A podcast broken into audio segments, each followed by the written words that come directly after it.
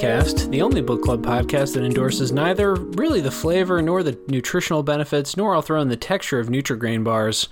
They'll help you out in a pinch, Amanda, but uh, it, would you call it a meal replacement? I mean, come on, it's barely a snack. It's kind of pathetic. They're they're sad looking. They're definitely wimpy. not a meal. Yeah, definitely not a meal. Like they're I mean, they can be tasty for like I would say it's almost like a a post dinner snack while you're watching Mm-hmm. a movie and you don't want popcorn. if you were in a certain diet stage of your life or monitoring caloric intake or something, I could see you talking yourself, not, I mean the hypothetical you, not you, Amanda. I could see a person talking themselves into thinking it's dessert. I, I get that. Yeah. Because they're sweet enough, they're kind of soft. Maybe you throw it on top of some ice cream or something. I don't know. You could you could talk yourself into it, but I just having that be your go-to. I'm gonna rifle this quick through my body just to get some calories. I don't know. It's just for some reason it reminds me of you know sad post games, youth sports, that kind of a thing. Oh yeah.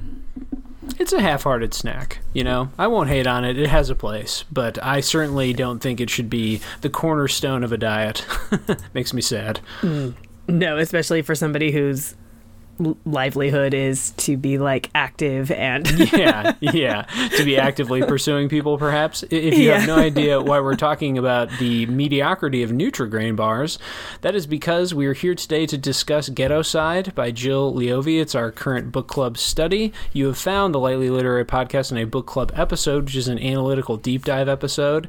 If you're new to the show, perhaps go back and look in the feed for the book review or the book club part one for this book. But if you're new to the show, welcome. We are, as I mentioned, the Lightly Literary Podcast. We have Facebook and Instagram accounts up, so we ask that you follow those. They are both at the Lightly Literary Podcast, which is all one word.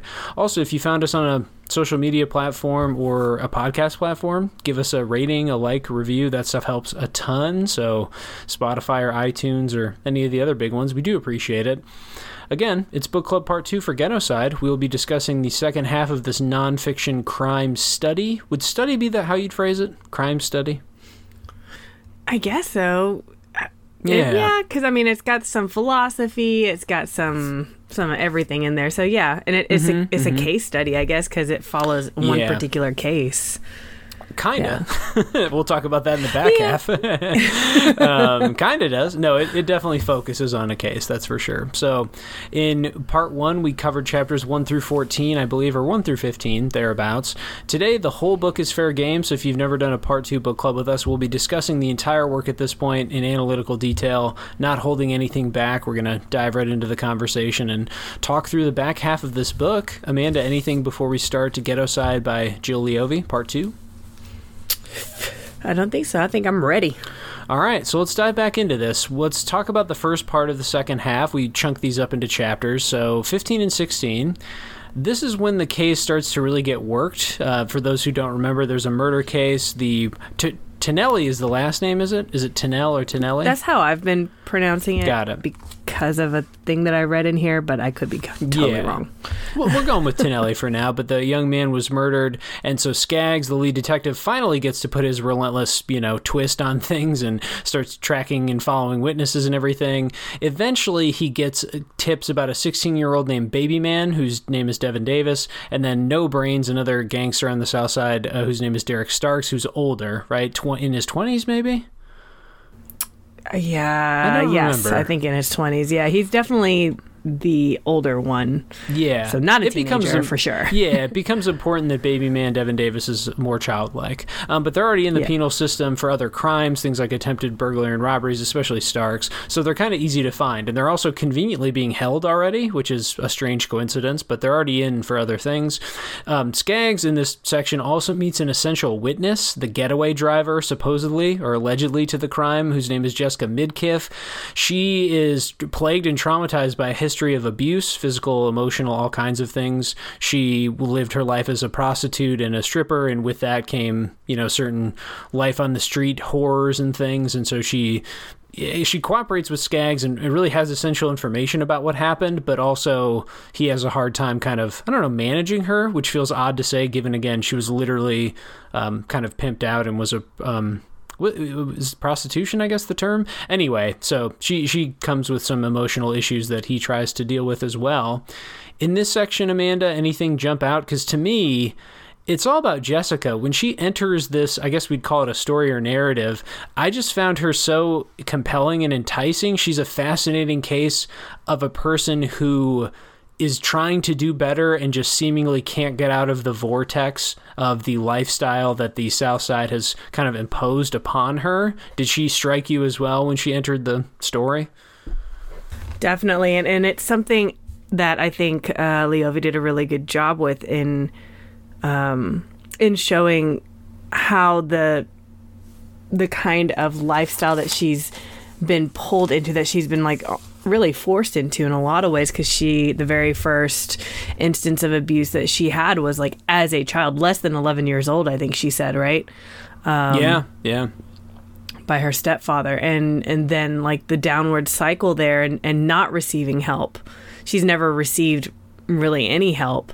Um, yeah. and that's the kind of mentality that you know you have um, in I think a lot of these people, um, even even the people who are committing the crimes, because they keep saying, "I want to get out of this life, but I can't," and yeah. her case really showcases like how how defining it is for them as as in their psyche and everything that they just can't escape that lifestyle and it's like kind of forced onto them.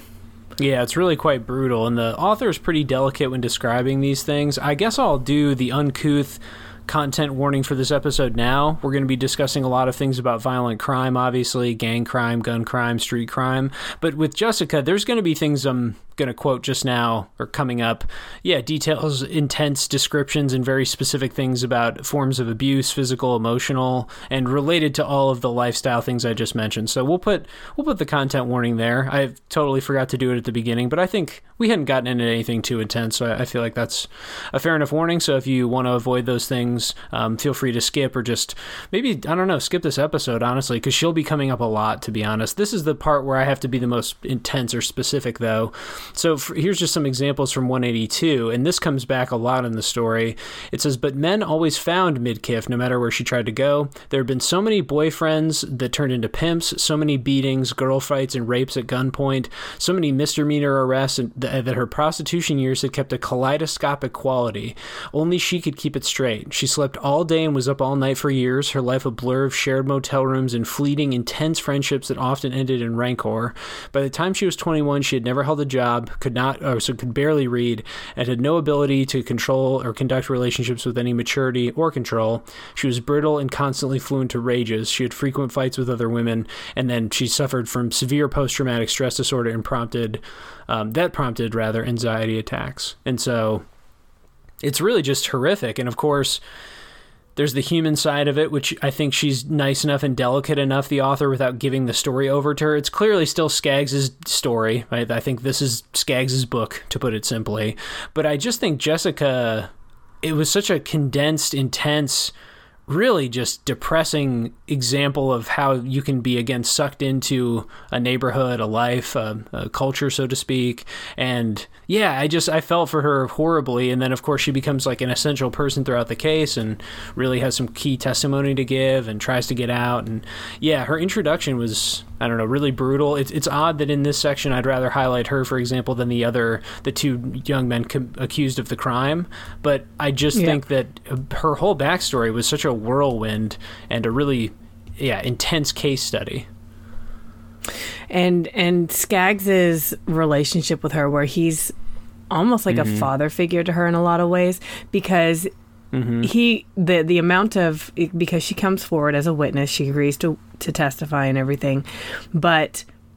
Uh, one of the things that Leovy had pointed out earlier in the book too is that just because a witness comes forward doesn't mean that they're guaranteed some of the w- witness protection um, programs and, and stuff that are afforded to them because they have not yet testified in the court. So, like, they their lives are threatened uh, but they can't always you know they yeah. they're being forced to come forward and and be you know what they call snitches but they're not being protected for it and so skaggs really goes out of his way to protect her in a lot of ways like he, he she's got mm-hmm. his personal phone number and he checks up on her like at least weekly. He moves her around from motel to motel. Um, he's there when her boyfriend's because she continues to see uh, some of the the less savory folks. Um, I suppose. Yeah, the men detail in there is essential. It, it never stops Yeah. coming up, frankly, even to the end when she gets kind of a happily ever after, so, so to speak, Right. I suppose. Even then, it's it's very important that she is in a relationship with, uh, in that point, a, a rather stable man, hopefully a trustworthy and kind Right. and non abusive one. So, right. but yeah, it, it's something that consistently throws her off and drives Skaggs crazy because he's, you know, she doesn't know where she lives. She has issues sometimes and isn't available to, you know, help run the case or do interviews or something. So, Yeah, and he even refers to her, I think, as like his other child, right? Because he's raising yeah. a couple of kids of his own, and then he's like he he talks about her as though that that were his other child that he kind of adopted in some ways. But um, but yeah, I thought that was that particular detail of of Skaggs having to spend a lot of his free time with her, and um, even some of his own personal resources on her. That I think was yeah. pretty um, an an interesting detail that kind of highlights another failing of the the police department's um, policies towards witnesses in these neighborhoods. Definitely. Yeah. Would you pull from this section? Um, I looked at and I, I found it interesting on pages uh, 178 and 179 where Leovy kind of talks more about the justice system in general and like the purpose of the justice system, um, because this in particular pertains to her argument that we need to um, increase resources and increase presence, not but change the way that they are presented in a way. Um, Yeah, so it okay. says, this was exactly the point getting rid of people. Seldom was it put this way, but one of the primary reasons to have a legal system is to take certain people out of the picture. It is what justifies the immense power the police hold.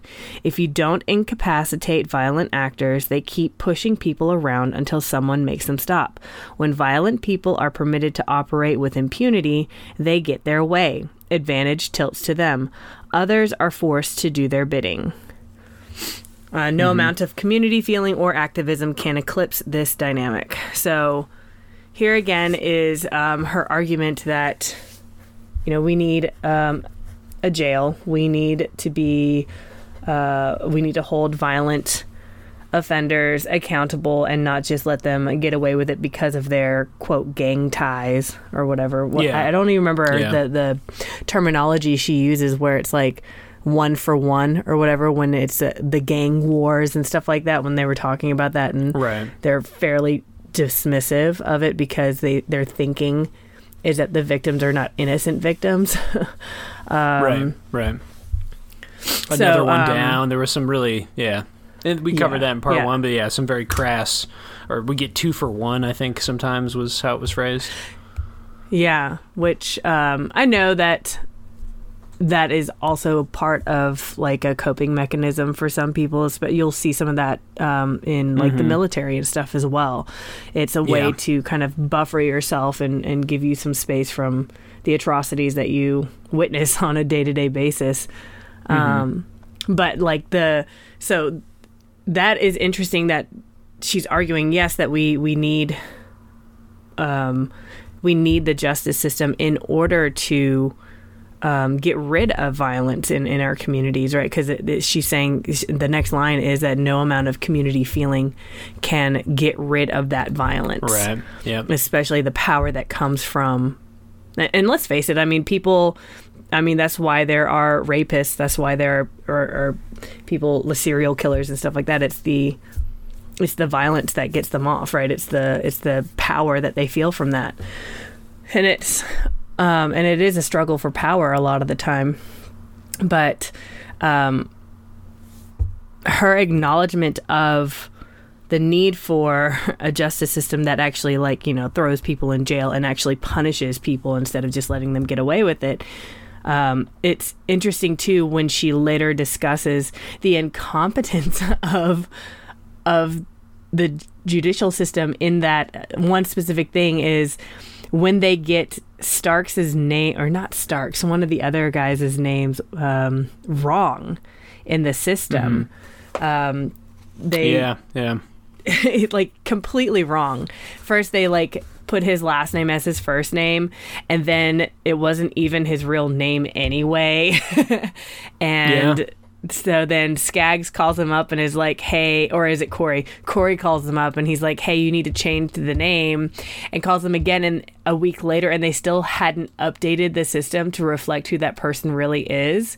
Just is Yeah. mind blowing to me. like Yeah, it was a you, difficult You're supposed section. to have all this. Yeah. yeah. Go, go ahead. Yeah.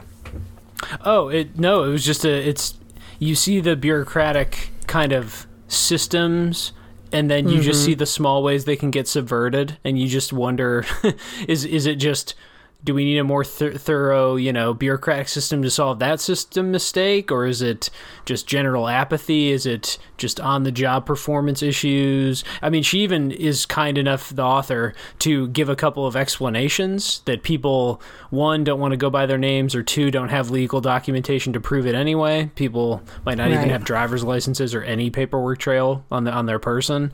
And then also the spelling issue, a pretty basic but common one, which is just that if you have people doing intake of inmates or something and they have names they've never heard before the spelling might just go awry by like a letter or two Right. and so i don't know yeah she she lists off those things pretty pretty well Yeah. And and having even finding um, Jessica Midkiff was for Skaggs kind of like a hard thing to do. He had to dig really hard to find her actual name because she gave a variation of her aunt's name and then he had like because I guess I didn't actually check her ID. um yeah which I assume she has one because she drives, right? Or not? I don't. Maybe she doesn't. I don't know. Um, but they they certainly didn't get an ID and, and didn't write down her ID information and stuff. So that that misinformation and the the way that they can kind of like fall through the cracks in that way too, I think is is really interesting considering how much power the police already have and what um, Leovy is arguing that they should they should have, but then these Yeah. little things that are just not adding up for them. yeah she catalogs those well Yeah.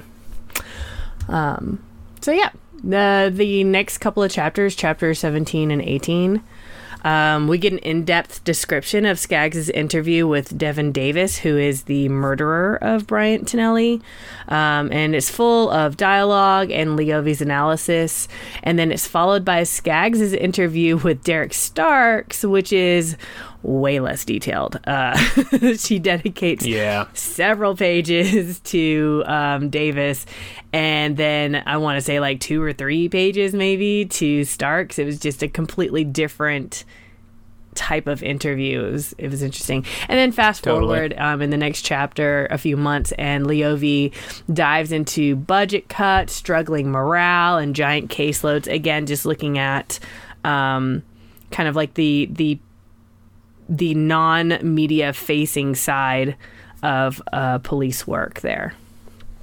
Yeah, a, a thing she'll return to several times actually. Kind of in the back half, she does follow Corey, Detective Corey, if that's how I was pronouncing it, as he kind of Yeah. veers off and becomes the true Little Skaggs or Little Skaggs as they call him. Yeah. And yeah, she she does do some institutional investigation beyond the case. It's not the dominant focus of the book at any point, but yeah, it starts to widen a little bit too. I felt like in the back half. Yeah, it, it does. I, and I was wondering uh, when we were reading actually the first half, and, and it mentioned Corey and Mor- Morello, I think was his name. Mm-hmm. And Yeah. um, Morello was like partnered up with Skaggs, and Skaggs like had a lot of faith in him as as an officer. And then and then Corey's just kind of like chilling there, and I was like, why is he even mentioned here? so I guess Yeah. we find out. Yeah. yeah, he becomes more prominent in the second half and kind of earns it, you know, becomes a different form of a similar effective person by the end. But right. yeah, I'll give a brief shout out in this section to the Compton, it was at the courthouse or something, which is apparently Yeah. like a, a monstrous castle looming kind of architectural nightmare. Those are nice, and I didn't want to pull the quote for it because I just wanted to give it a quick shout out. But those are kinds of the small observational, a lot of setting work she does, and she's good with time of day. She's good with just sort of putting a scene together and constructing an atmosphere. So I enjoyed that, you know, what page long detour about how it's kind of a hideous building and it really does not fit the tone of the neighborhood. And it's kind of like this awkward, imposing, you know, clearly not meant to be their unnatural force, which, given the culture and how justice is dealt there and everything else, it, yeah, it is a nice little detour. She's good with those moments too. Yeah, she is, and and I liked the details about some of the like peeling paint and stuff like that, just to show the the neglect in in some ways too. So I thought that was really well done as well. How did you find the interrogation with Skaggs here, which she clearly got access to the tape on?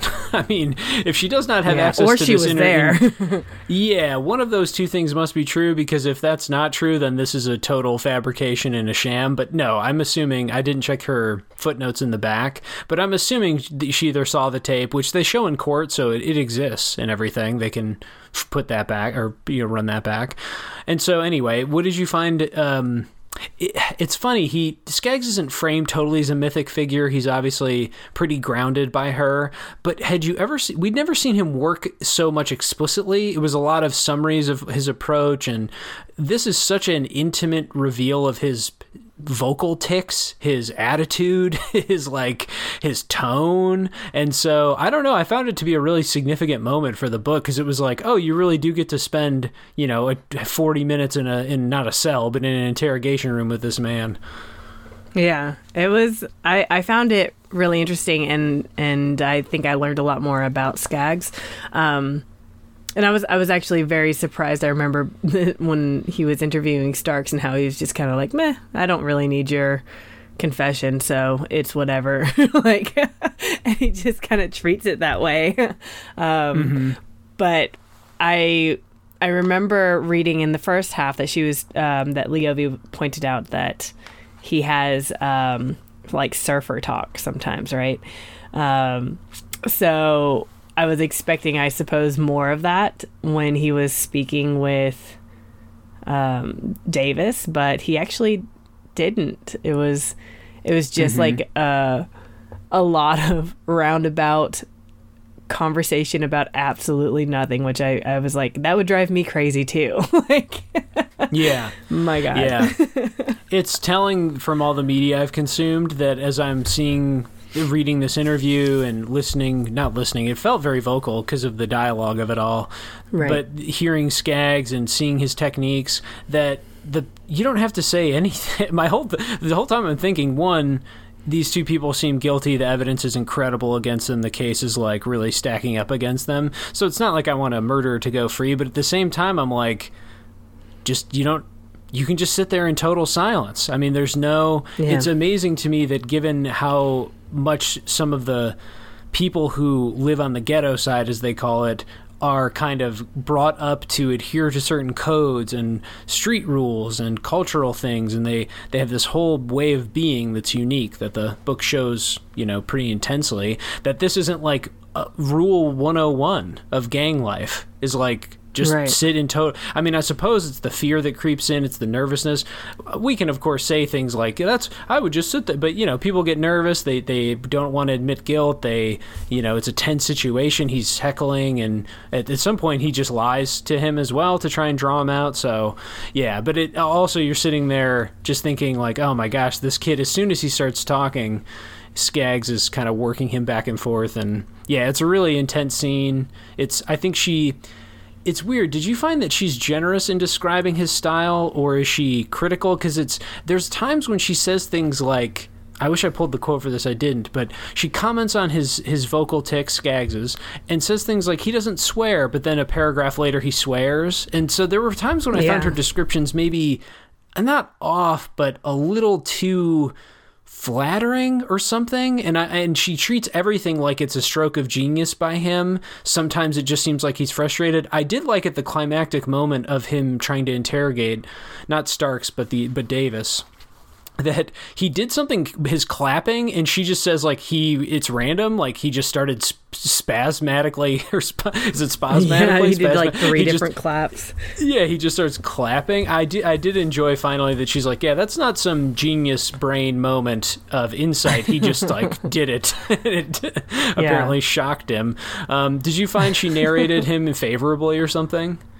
I think so. I think um I think generally speaking except for like the very beginning, the very first line of Skaggs in the in the book, otherwise it's been very complimentary toward him. Yeah, for, for, sure. sure. Yeah.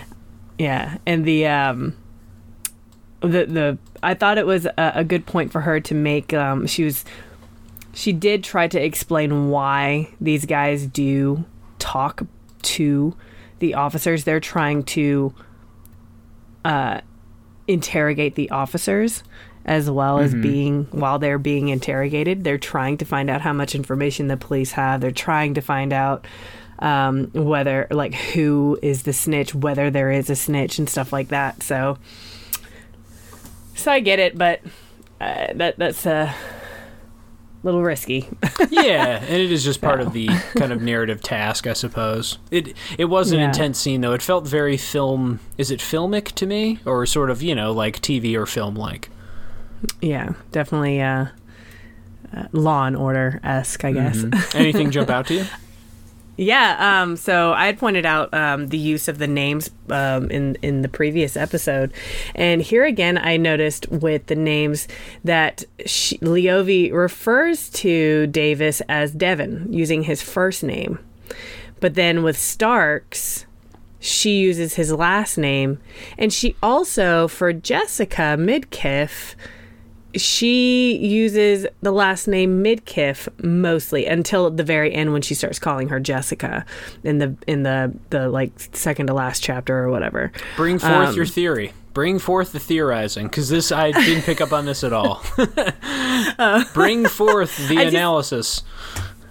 It's it's just strange to me because um, with the I had pointed out in the previous episode that with the victims Bryant Tonelli and um, Devon Harris, she she took pains to refer to them by their first names, which makes sense, right? That creates a feeling of of an emotional bond. You feel closer to them versus referring to somebody as their last name. It's kind of like you're putting them. There's a bit of a distance there. So with Skaggs, she that's one of the reasons why I wasn't sure if she liked Skaggs too, right? Because she only refers to him as Skaggs. Um, and so here we have Devin, who is by the end a, a convicted murderer, and he's you know during his confession, you know he he's the one to pull the trigger and shoot, and then but she's using his first name and is it because he's a juvenile? Is it because he's only what a, is he what, i can't remember. Is he 16 17 at the time? He is when it starts. Yes. yeah. So he's fairly young. Um and then starks who's who's in his 20s um and who is way less willing to work with the police. Um, and um, is the kind of mastermind is what they they convicted of him of being essentially um, behind the murder. But the whole time she only refers to him as as starks rather than uh, by his first name. And I was like, okay, so she does, she's creating, so Devin does, because he's young, maybe it's because of his youth and because he's not the brightest crayon in the box that she's creating that sympathy line with him.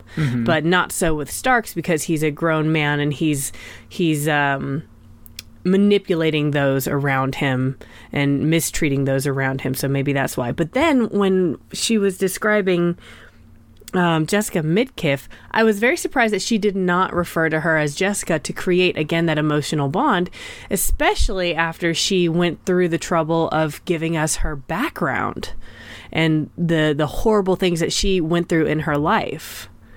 So I'm not quite that. That's the part that I was kind of like, uh, okay, um, that's weird because there's nobody else in the book named Jessica either. So there's no need to differentiate by the last name. So I just wasn't sure. but it definitely her last name definitely popped to me, but I guess suppose that's just because it was used so often. Even seeing Jessica Yeah. again, I had to do a double take to make sure that was her first name, just because it becomes Yeah. yeah. It's last names are distinctive in that way, I suppose. But you're right. There's no like overlap to worry about. Yeah. So I, I, just was struck by that because she doesn't start referring to her as Jessica until um, she's on the witness stand. Right, right. Yeah, some consistency would. I don't know what it would do for it. Again, this is not something I you've you've taken up the analytical mantle for this because it's not something I considered. but no, yeah, it's interesting. Any other thoughts on that? Any other naming conventions jump out? I mean, the detectives don't they always get last names? I like how I th- I feel like with it was their boss name La Barbara or La, Ba- La Barbera, La Barbara. Yeah, La Barbara, I I, feel think is like- how it was pronounced. I feel like he often gets his first name, but that's I'm totally off the cuff. So I haven't pulled quotes for that. um, I think I think for him it's mostly the last name. Gotcha. Um, there was there was the guy who is one up above him as well, whose last name I think sounds like a first name. Gotcha. Oh, what was his LaSalle or something like that? Okay. Yeah, I don't recall. Yeah. Okay. Yeah. Yeah, the names were were it wouldn't have bothered me as much if I didn't also notice that like Jessica Midkiff she only was pronounced she was just calling her Midkiff and I was like Yeah. but why? but why? Totally. It's something that it's like a once you itch it, you can't stop scratching or something. You know, once you mm-hmm. notice it, it's and the fact that I never did, it just it didn't even. Re- I just kept on cruising through. You know, I don't do well with names anyway. Next couple of chapters cover a few, few key things. Mostly chapters 19 and 20 details the trials and tribulations of trying to keep Jessica Midkiff, we'll say both names, a key witness, satisfied and safe. So this is another section that I think enticed me quite a bit. Just because Staggs, uh, Skaggs rather struggles so much. He, like you noted earlier, becomes a kind of father figure, does basic things like feeds her, for example, and like takes her out to get meals, checks up on her work status, job status to see what's going on. They also struggle, they, the detectives, with their second key witness um, because he was it the wheelchair bound man? I forget his name. Mm-hmm. Did they ever they must have said his name because they have him testify and they promised him he would never have to but he did. And so they break promises for him. His identity is revealed. He you know obviously then begins to ignore them and doesn't want to cooperate anymore. So they're really struggling with both witnesses really. The case drags on. Skaggs gets a new and notably i would say quieter job while other detectives like corey continue to struggle in the southern divisions. And so skaggs is he's not put off to the side in this narrative because we we get information about his new job how few homicides are there for example how he he shuffles things around but eventually runs out of tasks to do you know and Yeah. so it, it kind of leaves him alone and then follows other cases on the south side. It's as if the author didn't want us to forget the kind of daily struggle, the culture of, the happenings of the southern division when Skaggs moves along. So it's, Right. you know, and the case continues. Again, there's some witness issues. Um, what jumped out here for you? Um, she Leovy very briefly kind of talks more like philosophy again in one of these chapters. Um, so from pages like 239 to 243 she talks a little bit about the difference between um, it- she says that in, in the being impoverished does not guarantee the same level of violence it's actually like being poor is one aspect of it, but it's only because uh, poverty limits your mobility. So her argument is that mobility, the ability to leave the neighborhood behind, the the knowledge that you can go somewhere else, that's what um, Yeah. prevents a higher violent crime rate, which I found really interesting because she talks very briefly about. Um, uh, the immigrant neighborhoods, um, and she focuses on she she makes the comment that like with the Asians, um, especially the um, uh, the the Korean immigrants that come over with money, um, they they Right. don't have the same crime rates, um, which is a broad stroke, I would like to say uh, and point out. But um, also, uh, she talks about with um, the um, Hispanic um, immigrant communities because they were afforded more job opportunities than the black community. She talked about like manufacturing jobs and factory jobs and stuff like that. She she talked about historically how um, actually Hispanic labor was uh, preferred over black labor there. They're actually given more uh, monetary opportunities, which then allowed them to be more mobile and to have Right, more opportunity right. to leave those neighborhoods. Um, which is not to say that there's not also gangs and stuff going on there, right?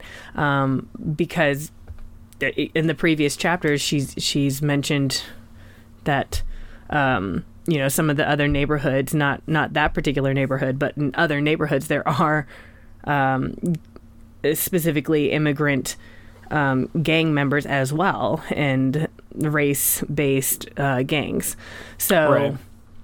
um, I just thought that that was really interesting and and the idea that mobility is the key and they are also more likely to provide information to the police and to work with the police and to quote snitch for the police and and not fear uh, reprisal for that. So I just thought that was a really interesting theory. It's it's a worth saying that every time you think Leovy's going to make well, maybe not every time, but a lot of the times when you think she's going to make one kind of generalized common conclusion, she avoids simplification or at least oversimplification. This is a good example too, because as much as we can ascribe many many plagues, social plagues to poverty, she does bring clarification, she brings nuance, she yeah, goes deeper and says why you can't just blanket summarize something like that or why it's not so simple. Right. So yeah, I appreciate that point being brought up because it's yeah, it's a good example that she's pretty thorough. I think even within that, still there are enough things to make me shrug, or I certainly thought more than on more than one occasion, like that doesn't have to be true, or oh okay, maybe you're just summarizing something too quickly. But within the context of the mm-hmm. book, none of it feels unfair. It's I don't know. There are certainly things she presents as un, you know, must be accepted fact, kind of some of her assumptions she operates from. But on the whole, I think it, it does work pretty well. And again, a point like that just shows, yeah, she's she digs into some subtleties and stuff. She does, and, and I appreciate that because it makes me, as the reader, kind of want to dig into my own research and, and follow Yeah. up on some of her ideas. For sure. For sure. I, again, am a sucker for this relationship in this story. I just pulled stuff from the Skaggs Midkiff developments. There's, I don't think there's much new gr- uh, ground for us to trot here because, as we've well covered, it's it's clearly a father daughter relationship. I think the author is very sensitive to it and wants to portray it in a kind of fair but realistic manner. Here's something that did jump out though on 225. I thought this was pretty funny. I, funny in in a way. I'll, I'll d- discuss. It says, so Skaggs monitored her carefully, checking up on her regularly and taking her to lunch when he could. True to his peculiar propriety, Skaggs always professed wonderment in Midkiff's dissolute ways. She went to bed at six in the morning and slept until the afternoon, then does nothing for 14 hours, Skaggs marveled, as if he had not worked for years among people who pass their time in exactly the same manner. And he, you know, goes on to talk about her issues landing a job, or at least a consistent one, or finding one that pays better than stripping, which, heads up, not many of them do. it's just that that also, Yeah. unfortunately, comes with a lot of other burdens and, and other issues that traumatize her. Anyway, it uh, the moments like that, it's funny because on the one hand, again, look at how Skaggs is being narrated. Very kind of just look at the vocab, like her dissolute ways. It's he gets this certain formality and respect from Leovy. Then again, he's mm-hmm. conveying a point of view that she's thoroughly explained why that that point of view is not that it's wrong, but that it's too simple. th- But she doesn't come at him about it. she just kind of lets him be himself, I suppose. I, I again know at this point, having finished this, that it is Skaggs's book. She clearly dedicates it to him, though I don't know if she would frame it that way. I just think, given how it's written, that I would say that. So Right. Yeah, it's. I, I don't know if it's a moment to critique him. I don't think it needs to be, but it, it was a telling moment because it's at one point you can kind of chuckle at him there and think like, oh man, you're you know you're really not getting this still and that at the same time he gets it better than anyone. It's he's an odd interesting study in that case too. He's he sticks to a couple of things. He's very morally clear at, at times. And then of course he's so enveloped in the world that you at times wonder like can't you be more subtle about this? Or how do you not you're you know better than anyone. I'm just you know who do I, what do i know? I'm just reading this book. Uh, but he stays stubborn and i don't know. I think she's i don't think she's delicate with him but she does enough like that to I don't know, keep him honest or something. Yeah, I I wondered too if she was going to get a little more critical with him at times, but no, I think I think she respects him too much. But a funny little moment. Yeah, I um I remember chuckling when she made the comment about he works with people who do the same thing. It's just that you know they show up at work, but they're still doing nothing. mm-hmm. I was like, oh, snaps. That was a good one. yeah, yeah. That they just kind of, you know, passively pass through and let the promotions right. come definitely. Right, because that's socially acceptable. Yeah, definitely, definitely. And it's and she knows the anyway. He knows better than anyone the the day to day grind of the southern neighborhoods, how the culture works, how jobs you know don't stick around or come and go. Eh, he just it's like he sees the he has such a sensitive eye and ear to the daily life, and yet has a I guess hard time. He's close to the situation though. Like she's a, almost a daughter for him, so that's maybe understandable right. in that sense too. Yeah. Yeah, maybe she frames it that way specifically because we don't see what his attitude is like towards like some of the other people that he's encountered and, yeah. and, other witnesses. Yeah, so, it's true. So maybe that was very purposefully done there. In which case, good job. Um, mm-hmm. uh, the the next couple of chapters uh, Leovy details the frustrations of the homicide unit, especially with the limited resources and the disregard of the other units for both the department and the community it serves. There are several murders, there's a gang war that is spiraling and highlights how policing policies exacerbate rather than alleviate the community's fear of retaliation and distrust of the police force. Then we follow the first few days of Bryant Tennelle's murder trial, which is full of description and very, very emotional. Yeah. Um, here, so the, here, Amanda. I hate to interject, but we're about to do something devastating to the true crime crowd who has surely flocked to our podcast, and our numbers are up by thousands of percentage points. Why does it, she really breaks from the narrative here? She uh, doesn't abandon the case, but there are long stretches in this in this section, and kind of there have been sprinkled throughout the back half where she does leave the the case behind and talks about the southern precinct and its general issues, restructuring, bureaucratic problems, crime waves, and inept responses. Like, how did you feel about this section? Because it's it is intriguing. It's kind of a bold move once you have such an intense and invested narrative thread going to just leave it at times. So I I know in my mind I'm like okay she's doing this because it helps bolster her main argument, which is that the police need actually more resources in order to police better, not less resources to police better, right? Um, so I understand that. But from a, a literary perspective, when she breaks up the narrative like that, and she does so beautifully with the narrative too, and she's in some ways she is able to interweave certain observations and philosophies very well um, in those narratives. But then, like this entire chapter that's like breaking away from the case, which is not the first time that she's done this. Right. It's yeah. It, it my complaint in the first um, episode, one of the complaints for me was that sometimes it felt a bit disjointed the way that she was writing because she's got these uh, this great narrative flow. It's like reading a novel almost, and then all of a sudden it's like there's a chapter that reads like a philosophy book or a history book or like a manual on like why bureaucracies suck. Like, yeah, yeah. It's, it's so yeah. So I I think that from from a from the perspective of her of her purpose these chapters are necessary.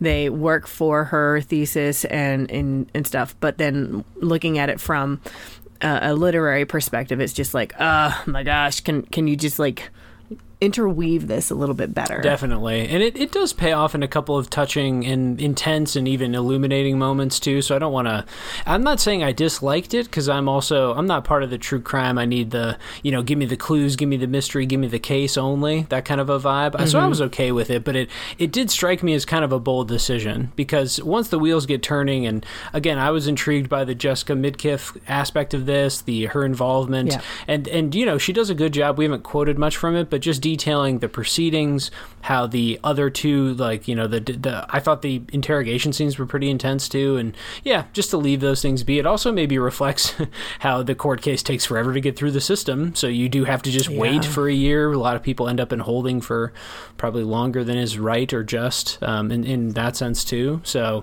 that's a pretty crucial aspect of it as well. But yeah, bold I guess bold decision is what I'm saying.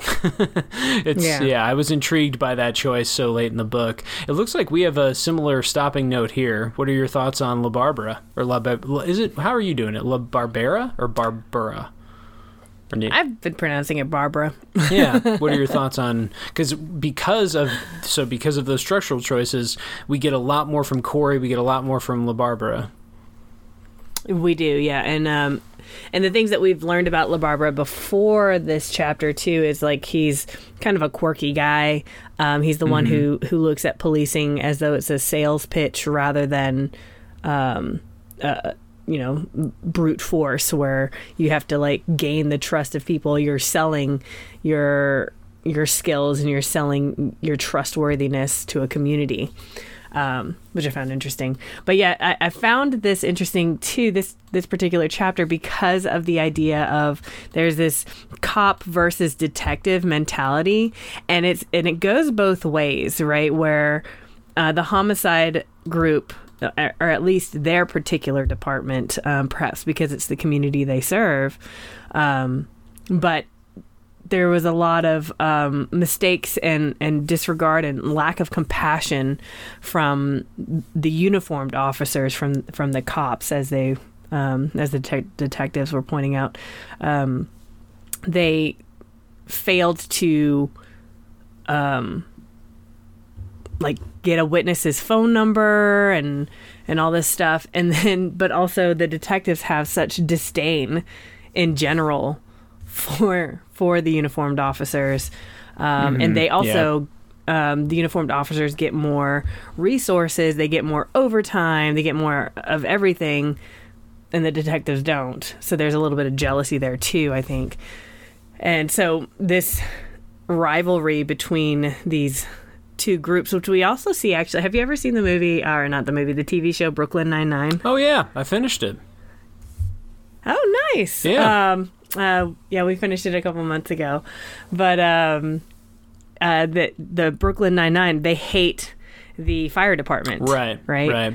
Yeah. So even though their their end goals are the same, the the uh, departmental fighting creates uh, a lot of friction, and there's uh, they don't work as well together, which then you know makes the whole system kind of fall apart in a lot of ways. And and LaBarbara's comment that he hates cops I think is really telling there. Yeah definitely. Where yeah, where it's like, ooh, they they don't get along, and that's not going to help with you know making sure that they secure a crime scene, that they show respect to witnesses that you're yeah. going to be using. Well, when they do the surge, stuff. they do a policing surge in the neighborhood to quell some gang violence. The the top brass do interviews about it or press conferences, right. which Corey is at one of those. He's coerced into giving into admitting that it worked when it didn't, and he's like, I did.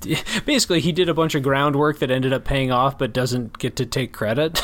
so it's that's a frustrating yeah, little moment. Him something to read. If that would have been a Skaggs moment, it would have been delivered with absolute triumph and despair in the narrative, but instead it's it's like a little side story, but that is kind of depressing.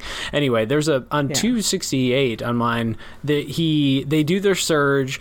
Obviously, what that happened, what happens is that they bring in outsiders who don't want to work in that area, don't want to work in the South, and so they end up doing things that are irrelevant, that won't actually help prevent anything, that won't help with the crime data, all that stuff, and they end up going to a parking lot and arresting some middle-aged addicts who are clearly yeah. unwell well but don't need to be arrested. It's like the cops in the South know these people and they just leave them be, sort of a, a vibe. And so, yeah, yeah. he on La Barbara on 268, the addicts had no part in the youthful violence. They weren't even in the territory of either suspect gang, so just amateurish mistakes. You got to be kidding me, La Barbara muttered as he read the fucking parking lot. So he, you know, he knows the region, he knows it's irrelevant, but then again, you know, you're just pushing, you're going for numbers, you're going for the big publicity move. It's not thorough, right. careful work, and so yeah, it was an incredible section that I don't know. I I won't say that I resisted I resisted the urge to rush because I appreciated some of the observations, but even I felt the tug of the case. Even I thought like what are we mm-hmm. what are we doing here? Like I I understood that the South has problems, that there's institutional issues, bureaucratic incompetence, bad solutions not given enough time to take hold, et cetera, et cetera. It, this was a new perspective, but I guess it I don't know. It felt like it was reiterating things I already understood, but you know, it's a new lens, new examples and uh, yeah, it got some interesting stuff too. So yeah, I think that um, it ties in really well with her other uh, discussions about the the lack of, of resources. The the new idea being that there is a complete like break of communication between departments there which we kind of saw a little bit when she talked a bit about how like some some of the other departments actually get more and better resources especially like um she's talking about like the cars like detectives yeah, have to yeah like fight for for every little yeah totally. little thing. Um but yeah it's i thought that it was an interesting portrayal of of interdepartmental jealousies and um, lack of communication and disregard uh, in a lot of ways just complete disregard. Um, but yeah it, it was then immediately jumping back into Bryant Tennelle's case, you're just kind of like, whoa, like yeah, reading two yeah. different books sometimes. It's quite yeah. a pull. Well, let's get to that case because the final section we're going to discuss chapters 23 through the epilogue. I think there's chapter 24 in there too, right? Yeah, so there's three chapters. Gotcha. We arrive at the closing arguments. The case happens. They try people due to overwhelming nature of the evidence, which is quite overwhelming. And then also, Starks makes a really horrible decision, legally speaking, to testify, which goes really horribly for him. Both of the defendants are convicted guilty and given life sentences. So and they didn't comment much on how one of them, Davis, was. I mean, he was a minor when it happened. I don't know what the league. Uh, California might also be different, have different like sentencing laws, but that was kind right. of shocking to see life sentences. Which, by the way, this is an aside, but Skaggs didn't want. He doesn't even believe in life sentences. He he really doesn't care about the sentencing at all. Frankly, he just wants the conviction to happen, and then he doesn't. It seems like he, that doesn't you know matter to him as much as the deed or the the doing of the thing. Anyway, right. um, so that happens. The case is you know adjourned. Life on the streets and in the departments doesn't change too much. Murders happen, grief overwhelms, institutions scramble or stay the same. So you know not not too much positivity in the back end, or you know the court case goes the way they would hope given the evidence, but in the end it's you know a lot of the same in the epilogue, we're given some snapshots. It almost feels like one of those post-credit movie sequences where they do like a five years later. You know what I mean? Yeah. it's not five years, mm-hmm. but it's mm-hmm. the same vibe. And so we follow up with the main characters and see what they're doing. A lot of the cops are just working in similar different departments. Um, interesting choice to interview both of the um, convicted. I guess we can just say criminals at that point because they're convicted in that section. Yeah. We'll talk about that. And you know, few issues are truly resolved. I I'll end on this note for this section. Even the prisoners are now convinced that neither committed the crime so they they yeah. both maintain their innocence now, which is kind of intriguing. I will say that that was the thing that grabbed me from this whole section. The court case is dramatic. We could discuss all kinds of moments. The she does love describing the flappy, wild nature of the of the prosecutor and his you know his scarecrow like appearance and, and flappiness. I don't know how else to say it. And you know there's there's interesting stuff in there. She's she is strong with characterization and has moments of kind of hu- um, humor almost, or at least lightness among among all the intensity. But I really think the only thing I'd want to bring up in depth is the interviews with Starks and with Davis because, okay, during the case, she did not go out of her way to speak to these people. Probably wasn't allowed to, maybe. Probably couldn't get access. Um, so to dump it off in the epilogue is an odd thing because she gives them their moment to now argue their innocence, which is kind of astounding given the way the evidence built up, the way the case went, the way they were convicted, and it seemed like a surefire home run thing that like we finally got some resolution and justice. To then hand that over to them at the end is really intriguing. I don't. It was a bold structural choice. I thought, um, not not reckless, I would say, but it it almost feels kind of um, not voyeuristic because that's kind of sexual, but like leering. That it's almost like, well, geez, look at, I mean, look what's going on with these guys. I, I don't know. Did it feel empathetic to you or kind of sympathetic? It it just. I guess it's nice to know that they're not in danger. That was kind of, especially Davis seems. I know he's maybe struggling with some issues, but they're both. They both seemed safe and kind of content. One of them even gives a quote and says something like, "You know, it's peaceful in here. I can."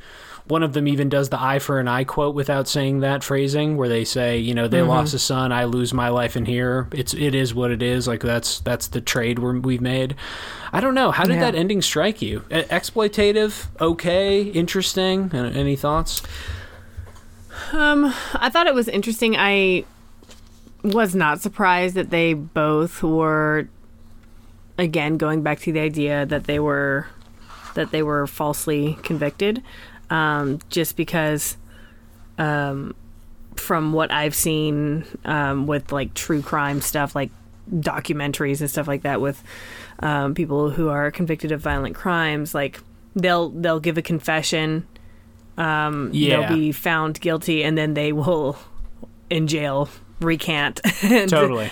and, and go back to that. So I wasn't surprised by that. Um, what I what I was not, I also was not surprised when she added the information about them. I think both of them actually made comments about how it's safer in there than it is on the streets Right. right. and how I think it was um, Davis who was able to get out of, or or was it or was it uh, Stark? One of the two actually um, broke off from the gang yeah, uh, affiliation Starks. and are now back in like general population in in um, in the jail. So it was like kind of positive in a way, which I also was not surprised by.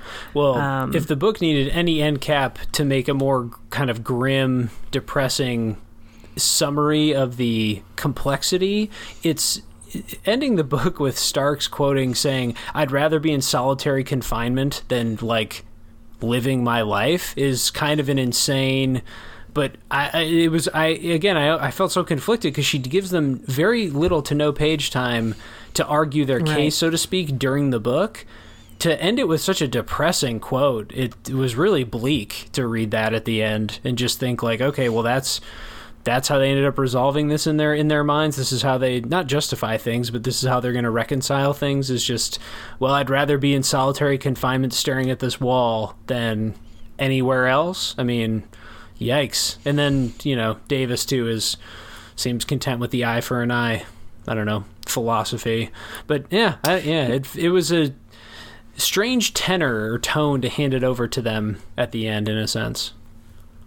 especially since like especially with stark he's we don't have any information about him and his what his life is like. We know that his mom that he his eyes soften as he gazes at his mom during court but that's like the Yeah. only thing that we really get from him and and that's the only personal information we really have about him so at the end for him to make that comment about feeling feeling really okay with being in solitary confinement Yeah. and safer there too and, and happier there. It's like, man, what was your life like before? Like, yeah. Well, I'll say just for my part, just to, about the epilogue, because I know I've come down kind of hard on it. It was mostly just the balance of it and maybe the the quotes she pulled from them and the things they said. But I don't.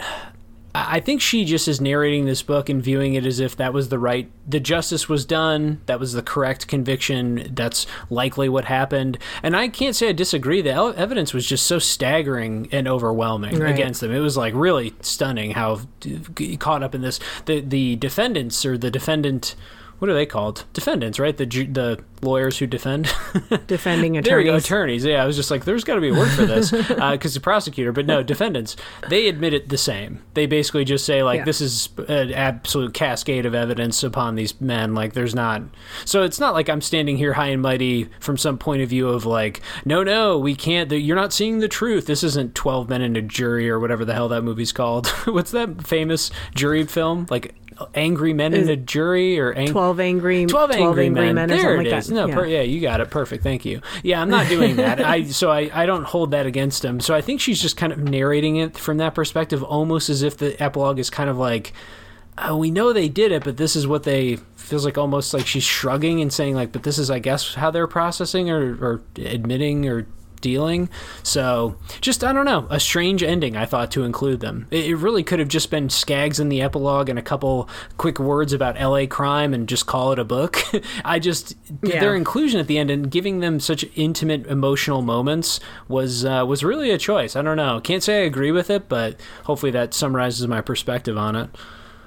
Yeah, that makes sense. It- Yeah. It, was an interesting choice for sure. Yeah. Any thoughts on how this book wraps up or the case?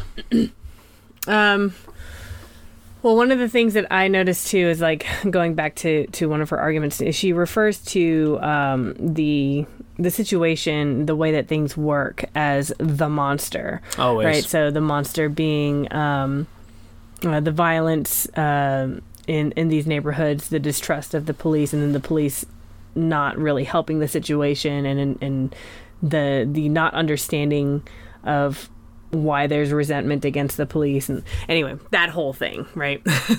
That entire thing that just feeds on each other um, that would be the monster. So what I found interesting is um, she she ties it back to her thesis, of course, and she she relates the Tennelle case to her thesis and says that Tennelle's case um, and the way that Skaggs investigates um, the case and is is able to put away um, Bryant's murderers, that is evidence that the monster doesn't have to exist. That it uh, that that we could get rid of the monster. We could get rid of this this violent cycle um, with good cops, with better resources, with um, da da da. Yeah. And the Tennelle case is evidence for that. Yeah. So she says on page 306 um, if every murder and every serious assault against a black man on the streets were investigated with Skaggs' ceaseless vigor and determination, investigated as if one's own child were the victim, or as if we as a society could not bear to lose these people,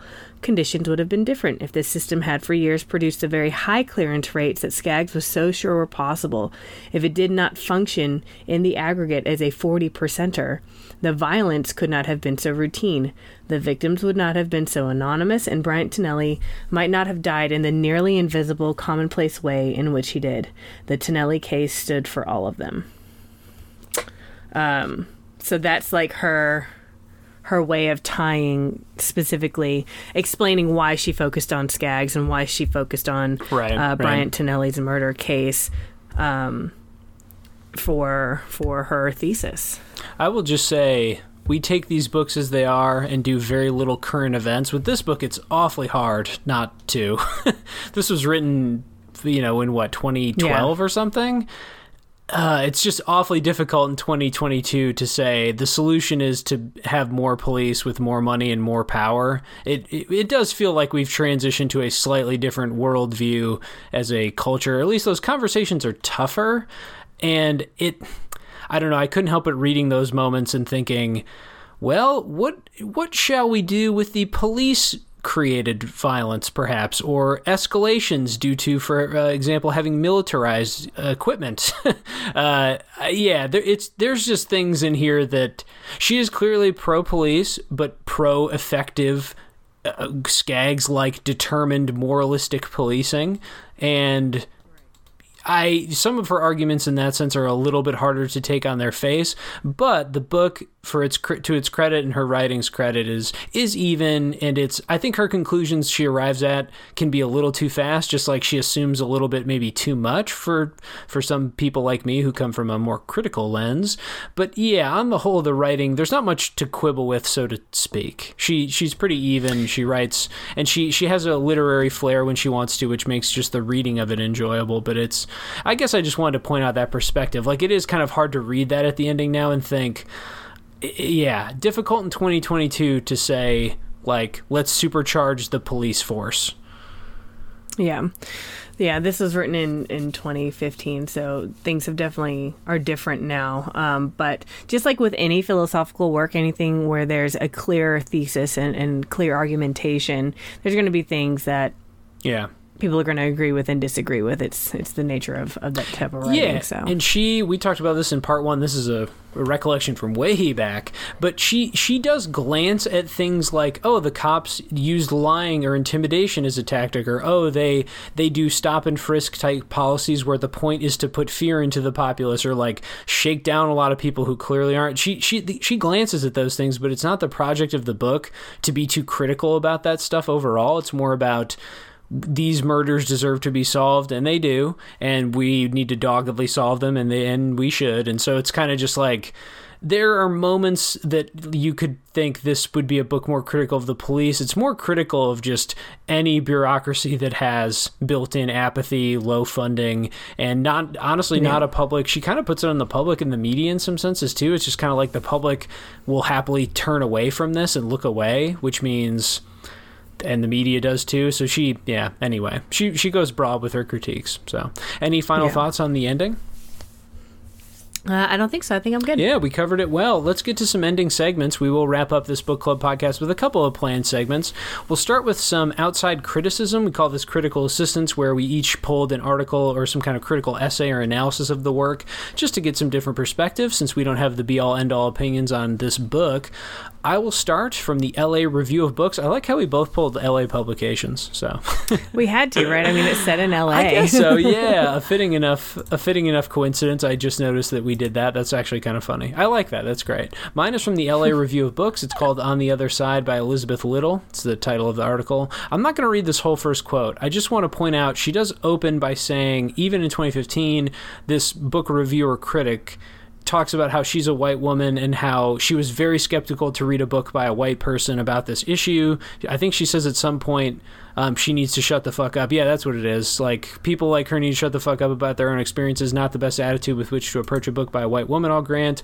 Though, so this is the quote I wanted to read. Um, Leovy has kept herself out of this book. Ghettoside is not Leovy's story, nor does she attempt to make it so. Tellingly, even when she makes a rare reference to herself in the final pages, she still sticks, stubbornly and almost forcefully, to the third person. She is simply the writer. In our compulsively confessional world, I was almost shocked to encounter white writing on race in an absence of an I. I will say props, sure, but also it's all her lens because she chooses what to ignore and what to focus on. Right. Like it's that felt a little too simplistic to me. She still chose to include certain paragraphs mentioning perhaps maybe some policing that was questionable and then not to go investigate that. And she also chooses yeah. to narrate Skaggs in a pretty specific manner and not to press against some moments when he maybe could be pressured or something. She's critical of him at times too. It's not a 100% effusive praising book. I yeah, so I, I admire it. It's it's as if she's praising her for writing nonfiction of any kind. It's it's a weird compliment because it's like, well, yeah, she wrote a nonfiction book. it's of course, yeah. it's not about her. She's a reporter. Like, yeah, she wrote it well, like a reporter should, and any biases she has will show up kind of structurally. Does that? I don't know if right, that makes sense. in a different method. Yeah, yeah. It's, it's more subtle than that uh, for sure. It's, it's, a journalistic writing, right? It's, totally. It's not. I mean, journalistic as in not like Fox News journalistic, but like. Yikes! How big were your air quotes? Just did you break your fingers doing a? but you know, actual journalistic integrity where the biases show themselves in in in more of like the the the as you put it the structure of of the the information yeah, rather than yeah. the the insertion of personal opinions. I guess and th- such. this is just a PSA to say things can look like facts and be biased. Just heads up. yeah, everybody adheres to statistics and stuff, but even statistics can be manipulated. So. she she talks about that in the book. So anyway, yeah, I- Leovy. Yeah. Anyway, a criticism I don't even know if Leovy would agree with. Anyway, um, so then she goes on the the author of this to talk about how. Um, I want to pull this quote about her style. Some some of the, her sentences I quite coveted, as when she described the DA in charge of the Tennelle case as having quote a physique like a balsa wood frame of a kite. It curved and snapped with the constant motion of his limbs. In the context of the subject matter, however, her literary flair can come across like a magnesium flash. It doesn't just catch her eye; occasionally it's bright enough to blind. In my appreciation for Leovy's prose, I sometimes risked missing her point. It's a very nice compliment and frankly a well-written one. It's it's interesting in its own imagery. I don't think I felt that intensely about it, but I did really appreciate it. It's Leovy does well when she wants to again set a scene, get the get the the mood right, the temperature of the of Los Angeles, the look of the shadows, the nighttime, you know, the sunset. It did feel kind of atmospheric at times, not overwhelmingly. So I don't think Yeah. I reacted as strongly as this author, but I did respect and appreciate the prose. I did too. I, I, the the narrative prose here, I just was like, oh, this is really nice. There's Mm-hmm. some really great descriptions, and I, I think that you were right to use the word atmospheric, especially um, when she sets up the day that Bryant Tennelle is murdered. That day was set up so beautifully, Yeah, especially yeah. in contrast to the horror later on. I thought that she did a great job with that. Yeah, a couple more quotes from her piece. Ghettoside reads so briskly as a story that at times I worried the suspense might overwhelm the substance. The account of the Tennelle investigation is paced like a pot boiler, its information parceled out with the same sense of driving narrative rhythm.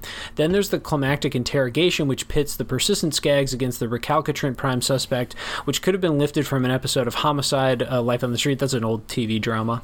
It's nearly enough to make you forget that real lives are at stake again, agree mm. with a lot of it. The conclusions maybe a little bit much for me because I didn't feel that way, but I, I did feel the pull. I'll admit this. I, I like this insight by this author. I did feel the pull of the narrative, and you do feel guilty in those moments because when she wants to detour to give a statistic or to give context or history or whatever, you know, go veer off into her philosophy, I will admit to thinking like, yeah, but let's, but what's going to happen? It's you can't resist that urge. I think it's it's like primal or something. It's I don't know, maybe not primal, but it's I don't know. I felt disturbed by it a couple times where I felt bad.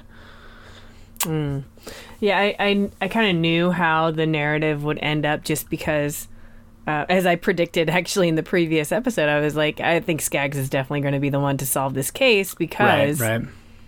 um, of the the way that she kind of framed that. So I knew narratively what was going to happen. Um, so I, I I felt the pull of the narration um, from a literary aspect. Yeah. But the detours into the philosophy and stuff, it didn't bother me except that it was just so separate from the narrative, um, and Mm-hmm. it, it often was jarring in that way. But um, I think that she did both well. It's just that she didn't integrate them well. For Oh, me. I could see. Yeah, that's a fair criticism. I could see that being um, track that thought down or ana- analyze that in a broader sense. That could work. Final quote, a quick one too. The great achievement of Ghettoside is to put readers in a similar position. Leovy presents the men and women of Ghettoside as not as objects of distant study, but as subjects whose lives we are invited to inhabit. She, um, Leovy gives volume to the voices of the victims, their families, the killers, the cops, allowing their pain and terror plainly presented to rework our own understanding yeah, a decent summary of of things here. I think throwing the killers in that same list again felt I, the victims' Yeah. families, the cops. I don't. It still to me is a book about cops. That's just a fact. I don't. It's she does well interviewing victims. She does well following up. She's thorough. I remember those opening chapters detailing the the mur- Tennelle. What's the the uh, murder victim? What was his first name? Wally? No, that's the isn't that Wally Tennelle, the the RHRCH. Well, but what was officer? his son's Wally name who was Sr.. killed? Bryant. Bryant. There. Okay, I kept thinking Wally. The opening chapters detailing his young life were just devastating because you knew it was going to happen, and she was thorough. She was fair. She was human. She would, you know, introduce literary flair. I. To throw them all on a list like that to me is again I question it a little. It's I don't think it's a book about victims and families as much as it is about cops and how institutional things with cops are run and how detectives work. But maybe that's just me being too harsh or critical because I do see the other moments of uh, the breadth of humanity, I guess I'd say. Yeah, I, I, I agree that there's some follow up with the families with uh, and and the victims themselves right we get some background information about some of them but i think that you're right in saying that really it is a story about the justice system itself. I mean that's her, that's her entire thesis. That's the entire thing that she's trying to argue for um, and against. And so the to focus on the the daily policing practices and the failures of some of those practices, especially what she put in air quotes in, in quotes is the proactive policing. Right, right? She, right. she definitely is not all about that. Um, so those things that she really focuses on that that's meant to be the focus because that's her thesis, and the the victims and the families are there she does include them, which is nice. Um, but then again, that is to also kind of highlight the humanity and the need for, um, as she sees it, the need for the police and, and why we have to um, give them the resources that they so desperately qu- require. Definitely. Yeah, yeah, that's well said. And how about for your source, Amanda? What do you got? So, I guess just to sum it up quick, though, I, I agree with a lot of the criticisms and, and, ideas and compliments in that in that piece. I some of them were just worded in a way that I wouldn't have pushed to, but yeah, I think it was right. well well said. Some good insights. Anyway, sorry. What about for yours? Uh, so I pulled mine from the Los Angeles Times, um, and I did see that like the New York Times had written an article and everything, but I was like, no, we got to pull from Los Angeles because it's all set in Los Angeles. Um, so this is called Review. Ghettoside focuses on one LA murder to make case for more policing, and this is by Sudhir Venkatesh. Sorry, I butchered your name. Um, th- yeah, Venkat- Venkatesh. I think no, that looks like that looks right to me. Yeah, Venkatesh. I think that V's are pronounced as W's, though, right? Well, now you've trapped me Venkatesh. in my own in my own idiocy. I don't in my own ignorance. I don't know. Uh, maybe that's regional. I don't know. Um, so Venkatesh or Venkatesh. Um, so here's what he wrote uh, The passionate defense of commanders and union shop stewards does not always help the public understand a basic issue. How do police operate, and what is necessary to help them do their work more legitimately and effectively? Jill Leovy's new book takes us a long way toward answering this question. So the I I think that the book he's trying to point out that the book does focus on like police practices, which it does, um, it, on some of those practices.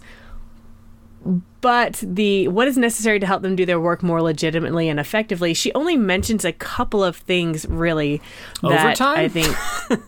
like, yeah, but then also that's like overtime. I found some of those things to be I don't know. It's like such a shallow answer. It's also, of course, fair. You have to keep the department running, but it's like Jesus. That's the best we have. Is we also have to sacrifice.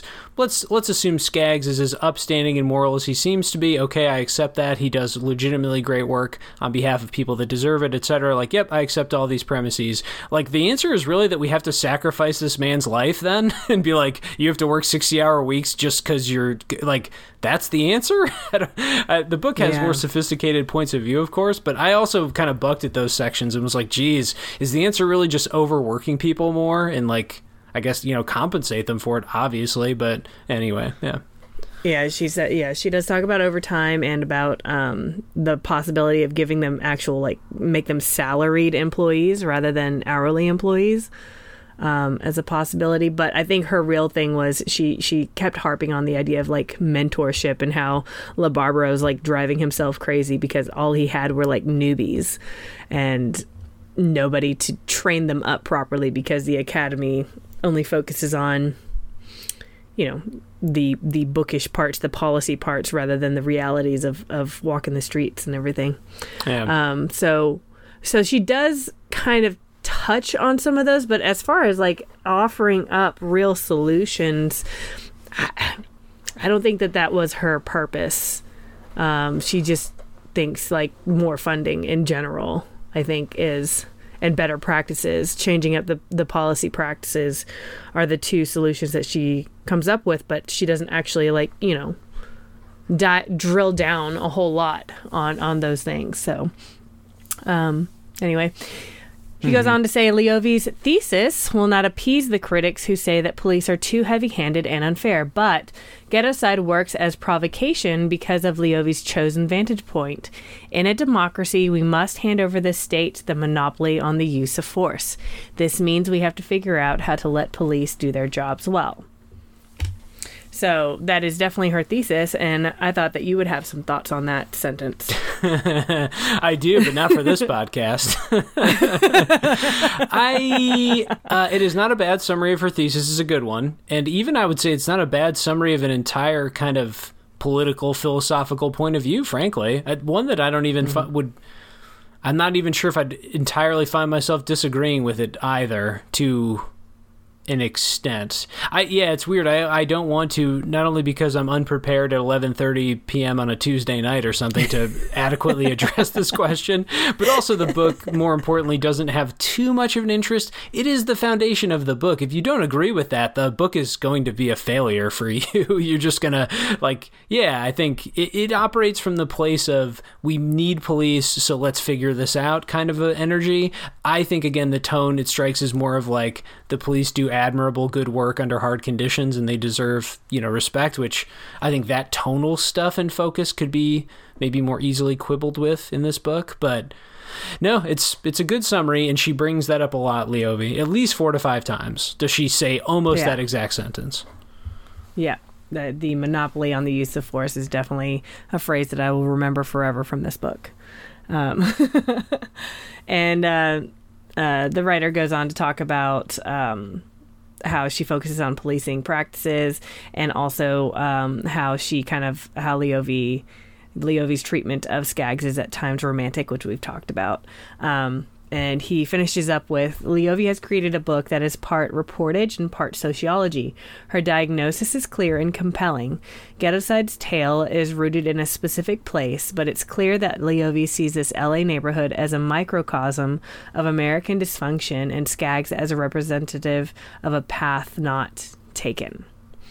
Um, So I liked that he's kind of making it seem he's pointing out that this is even though this is about one particular neighborhood in one city in one state in one country in one part of the world it's Right, something right. that um, Leovy is trying to show is true for um, the world at large and, and that's why she makes those um, philosophical asides about um, violence and about the the lack of um, a true justice system will create then a shadow system of vengeance and right and right. retribution and stuff like that. So I thought that was a point well well well done yeah there. i agree i agree and she does some historical work too that we covered br- at least briefly we made allusions to it yeah. any final quotes from this one you want to talk through Nope, that was it.